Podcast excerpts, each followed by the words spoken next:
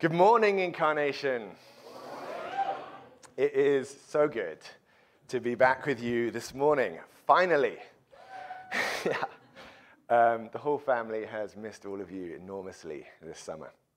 Um, over the past few months, we've visited a bunch of different churches in several different countries, many different denominations, and all of them made us homesick to be back with you guys. This truly is a special congregation. This is a sweet and a rare work of God.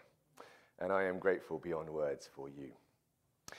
Um, I want to thank you so much for giving us, me and my family, that long sabbatical break. I want to really thank Taylor and Fumi and all the staff for shouldering that extra load uh, because the Lord's really used this summer to bless us in all kinds of ways. Uh, we had the chance to travel together and reconnect with my family in England and to study and to pray, and we stopped and we rested. I didn't answer my phone or check my email, um, and the Lord granted us basically a complete break from all our normal problems. Um, it's not that there weren't hard days or tears, but they were for different reasons. Um, and that change in itself was refreshing it did our hearts good. Then we got back into town last week, and we had just a horrible journey home. And pretty much the first thing we did back in Tallahassee was all get COVID. Um, and I spent a week in bed, hardly able to stand up. Um, so it's been really quite a rough re entry. And the question has occurred to us more than once why can't all of life be sabbatical? Or at least, why can't normal life be like even just a bit more like sabbatical? Uh, perhaps you sent your children back to school this week and you've already tasted the stress of homework and early mornings and friend drama, and maybe you're asking a similar question why can't life be a bit more like summer? Uh, Wendy Robertson told me yesterday, why can't we be back in Yellowstone? um, and we all know that there is a good answer to this question, right? We don't just whistle in the wind and throw that question out into the void. We actually have an answer for it. Um, and some of the answers uh, to those questions are found today in our reading uh, from Hebrews chapter 12. So I'm going to ask you to find Hebrews 12. I don't have a page number for you this morning. You have to find it by yourself. It's toward the end of the Bible. Hebrews chapter 12 in your church Bibles. If someone has a page number, please do shout it out. 1008. Great. This is a really wonderful passage, very, very important to our whole Christian faith. And uh, the truth that we find in Hebrews 12 is that the world is at war, right? The world is at war. And we ourselves have been enlisted to fight. And that's really the primary reason that normal life doesn't feel like sabbatical. Um, so I want to begin in Hebrews 12 in verse 4. We're going to come back and do the early verses at the end, but let's start here in verse 4. Because the writer says, In your struggle against sin, you have not yet resisted to the point of shedding your blood. It's a lovely verse, isn't it? In your struggle against sin, you have not yet resisted to the point of shedding your blood. You have a struggle, you have a personal fight against sin. Did you even know that you had a struggle? well, you do. Uh, we all do. It says here in Hebrews that all Christians have a struggle, and it's our daily battle with indwelling sin. And that little battle that we have is a small part of a global war that is raging every day between God and evil.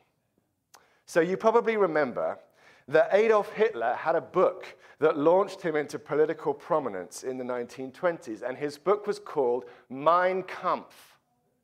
And Irma and Elke can tell us that Mein Kampf means my struggle. The book described Hitler's lifelong struggle to promote the Aryan race, what he called the genius race, and destroy the Jewish parasite. Much later, when the World Trade Center was attacked in 2001, most of us learned the word jihad for the first time. And our Arabic speaking friends will tell us that jihad in Arabic means exactly the same thing my struggle. In the case of the jihadists, it's the struggle to promote worldwide submission to Allah and Islam by all means necessary.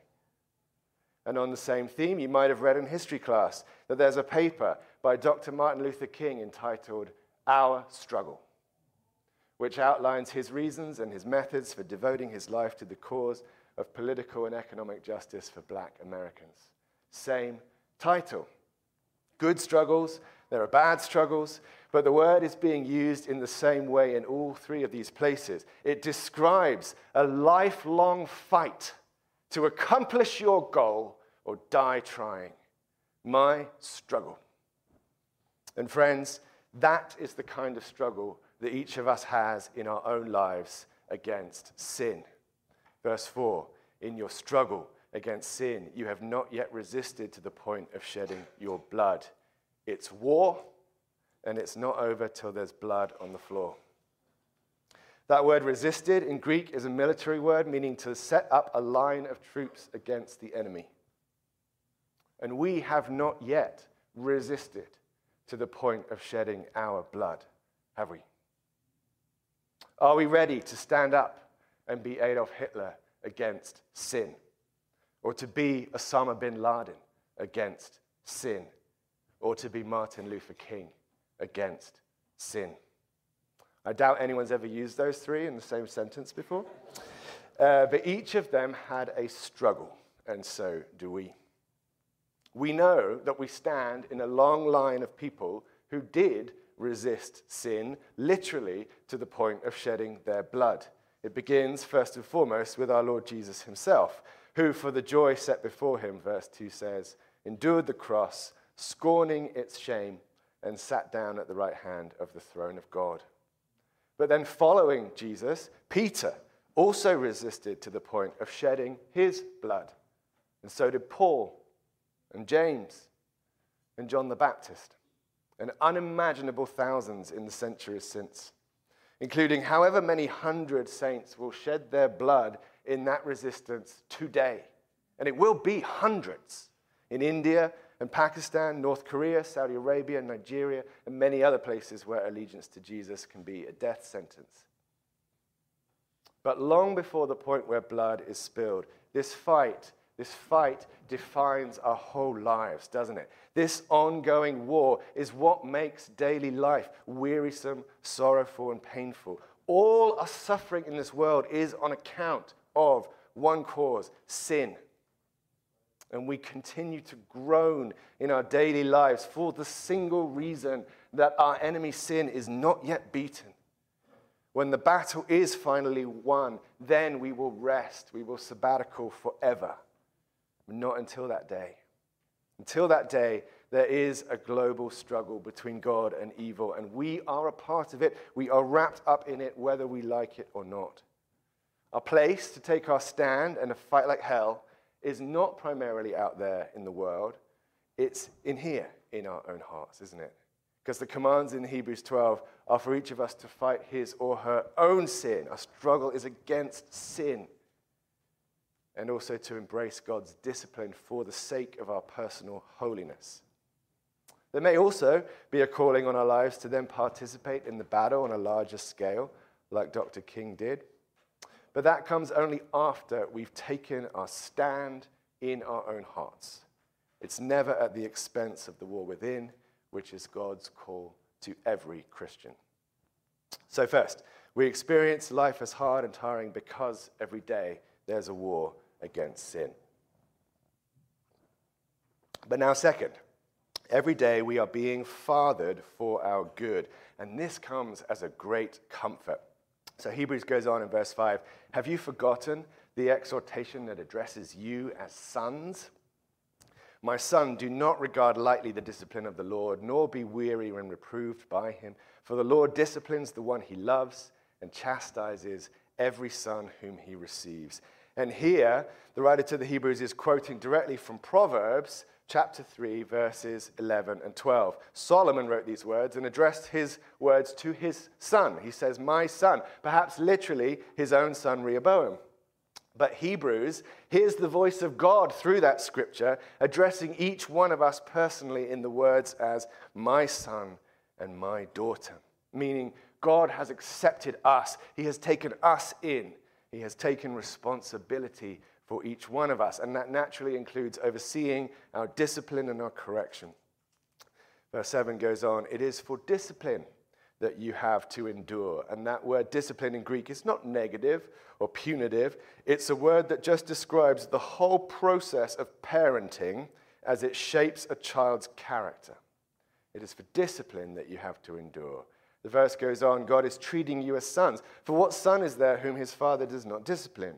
If you are left without discipline, in which all have participated, then you are illegitimate children and not sons. Besides this, we have had earthly fathers who disciplined us and we respected them. Shall we not much more be subject to the Father of our spirits and live? For they disciplined us for a short time as it seemed best to them, but he disciplines us for our good that we may share in his holiness. So the metaphor in these verses has switched from military to family, but the struggle is the same, isn't it? God fathers us out of sin and into holiness. It's a process. It's a long process. It's not finished yet, but it has a purpose. It has a goal. It has an end. God's goal for us is that we will finally get to share his holiness. That Greek word for share is a lovely word. It's, a, it's like sharing a meal, it means to receive a share in.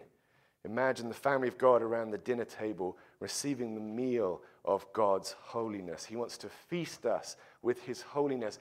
And friends, we'd better believe that that's going to taste good.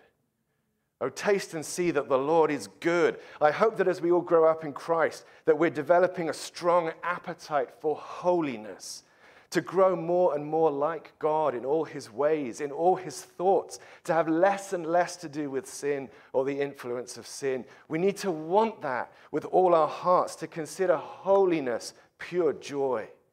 Because once we do, then all our suffering becomes purposeful. All our suffering becomes beneficial. The worst experiences of our lives are completely redeemed by this text. Because as Christians, we are not done with suffering, not yet. Actually, in a lot of ways, our allegiance to Jesus makes us suffering worse, not better. It puts us at odds with the world. It often attracts the scorn of our neighbors. It costs us the world's rewards and comforts. And sometimes, especially in other countries, it leads to outright persecution. And that might seem confusing. We ask, Why, Lord? Why should I still have to suffer? Didn't you forgive me? Didn't you pay for all my sin? And a big part of the answer to those questions is found right here in Hebrews. We learn that for Christians, suffering is not ended, but it is transformed, completely transformed. Because suffering stops being a punishment for sin and it becomes a training in righteousness. It stops being a threat of judgment that's coming and it becomes a promise of eternal peace that's coming. Because verse 11 promises for the moment, all discipline seems painful rather than pleasant, but later, later, it yields the peaceful fruit of righteousness to those who have been trained by it. So it's painful rather than pleasant. Or the Greek here is deeper. It says sorrowful rather than joyful. They're both words that pertain to the heart, really, and not the body. Suffering, it has a tendency to get us in the heart, doesn't it? To discourage us and, dis- and to depress us. And those effects are, are probably much worse than anything that it does to the body. We can all handle a little bit of pain. It's much worse to be made sorrowful through our suffering. But that's what Hebrews says it does. But it comes with a promise that that sorrow is meaningful because later it yields the peaceful fruit of righteousness to those who have been trained by it. So we embrace hardship as discipline because of the fruit that comes later.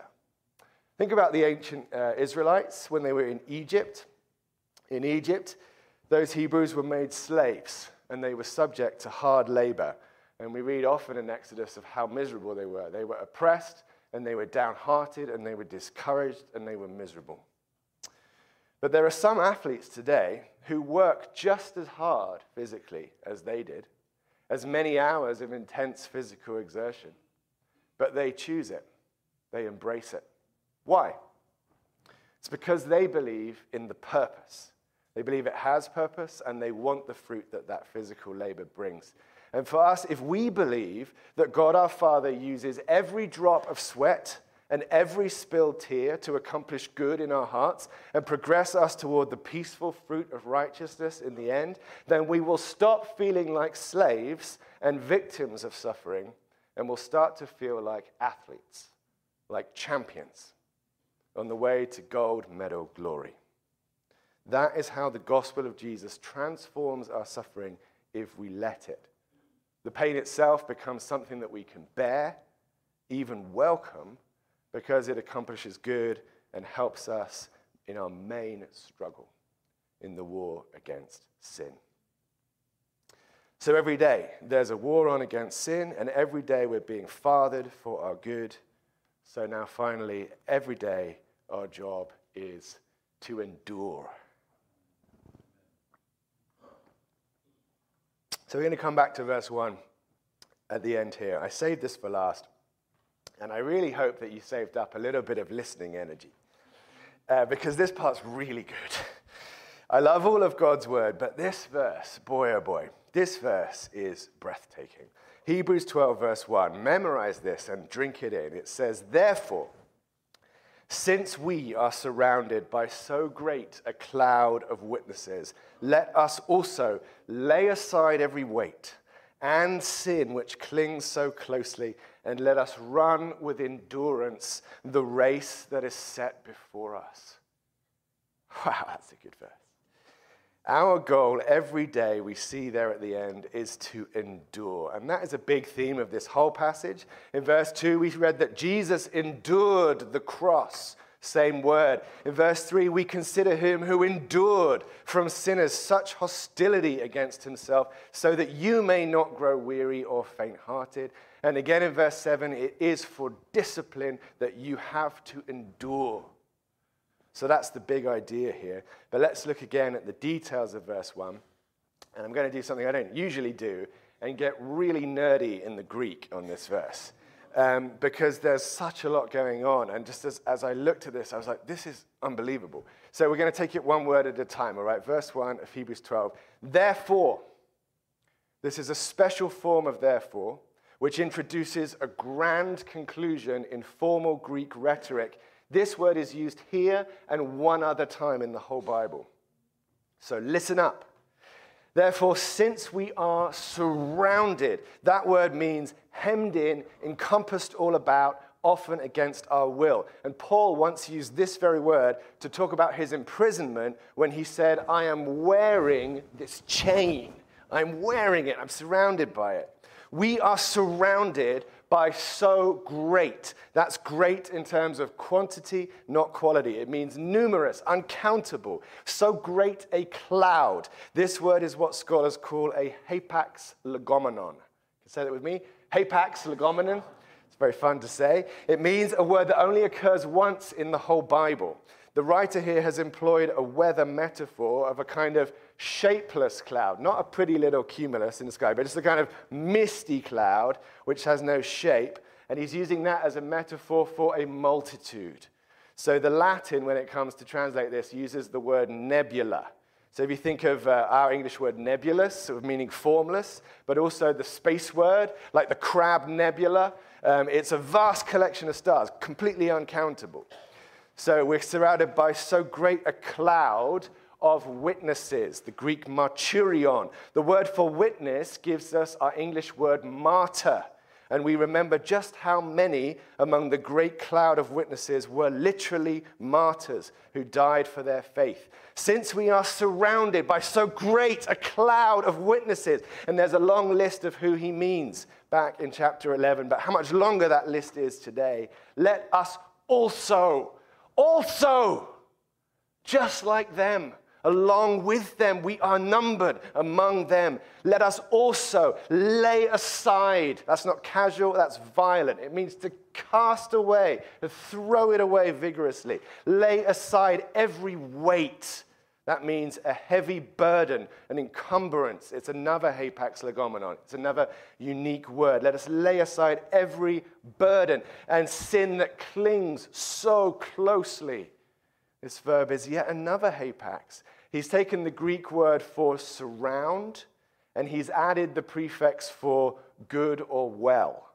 So he's created a brand new word that means like to surround skillfully. He's personifying sin here. So imagine like there's an NBA defender who's just top of his class. He's got long legs, he's got huge arms, he's quick as lightning. He blocks every move the shooter tries to make. He hampers him, he surrounds him, he stops him from making any progress. That's what sin does to you and me.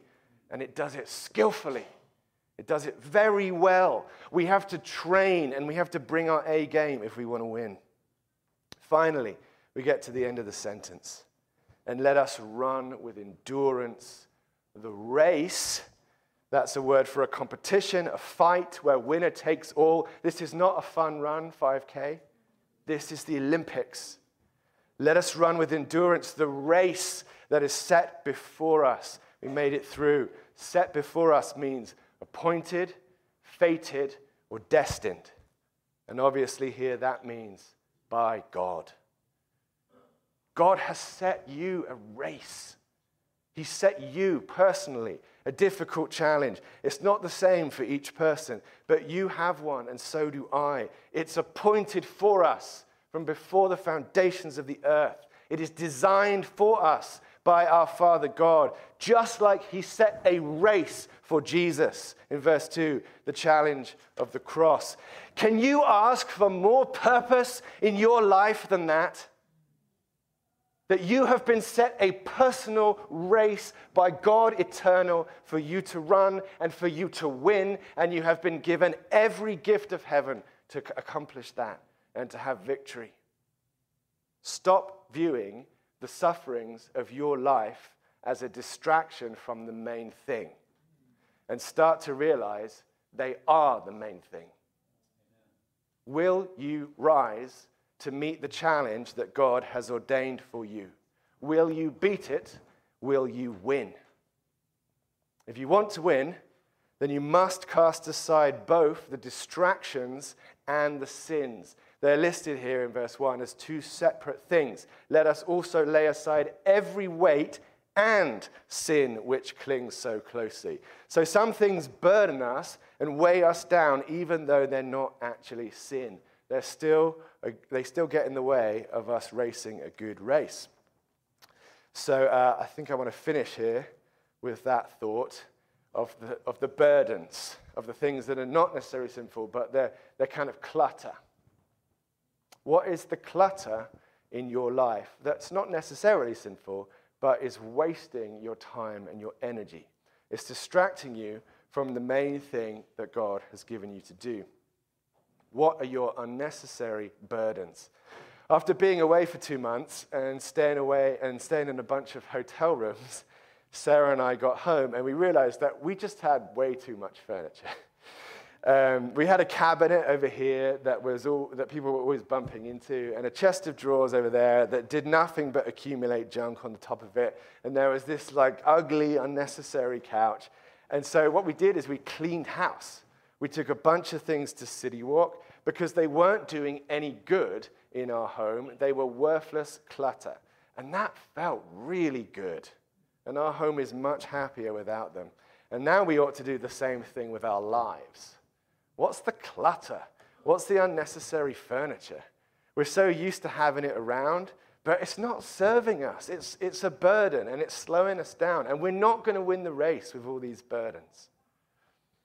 I heard recently that one of our brothers uh, recently decided that alcohol was like one of those burdens for him. It wasn't a source of sin, it was just a distraction. It was blunting his edge. So he radically scaled back how much he drinks it. Well done, brother. Maybe others of you have a tendency to stay up too late watching TV so that you're always tired in the morning. It blunts your edge. Maybe that's an unnecessary bit of furniture that you can get rid of. Or maybe it's listening to so many podcasts that there's no silence in your life to hear God. Or having so much stuff in your house that it's hard to keep it clean and tidy, and so you never really want to have people over for dinner. I expect that God is putting his finger on something in your own life right now. Something that you know is just worthless clutter. Maybe He's been on your case about it for quite a while to get that cleared out. So I'm going to get out of his way and let you deal with him directly. But I'll just add my voice to say that it feels great to clear out old junk. You never regret it for a minute. And you might be surprised by how much you can accomplish and God can accomplish through you without that stuff in the way. Let's take a few moments of silence now to do business with God in response to his word.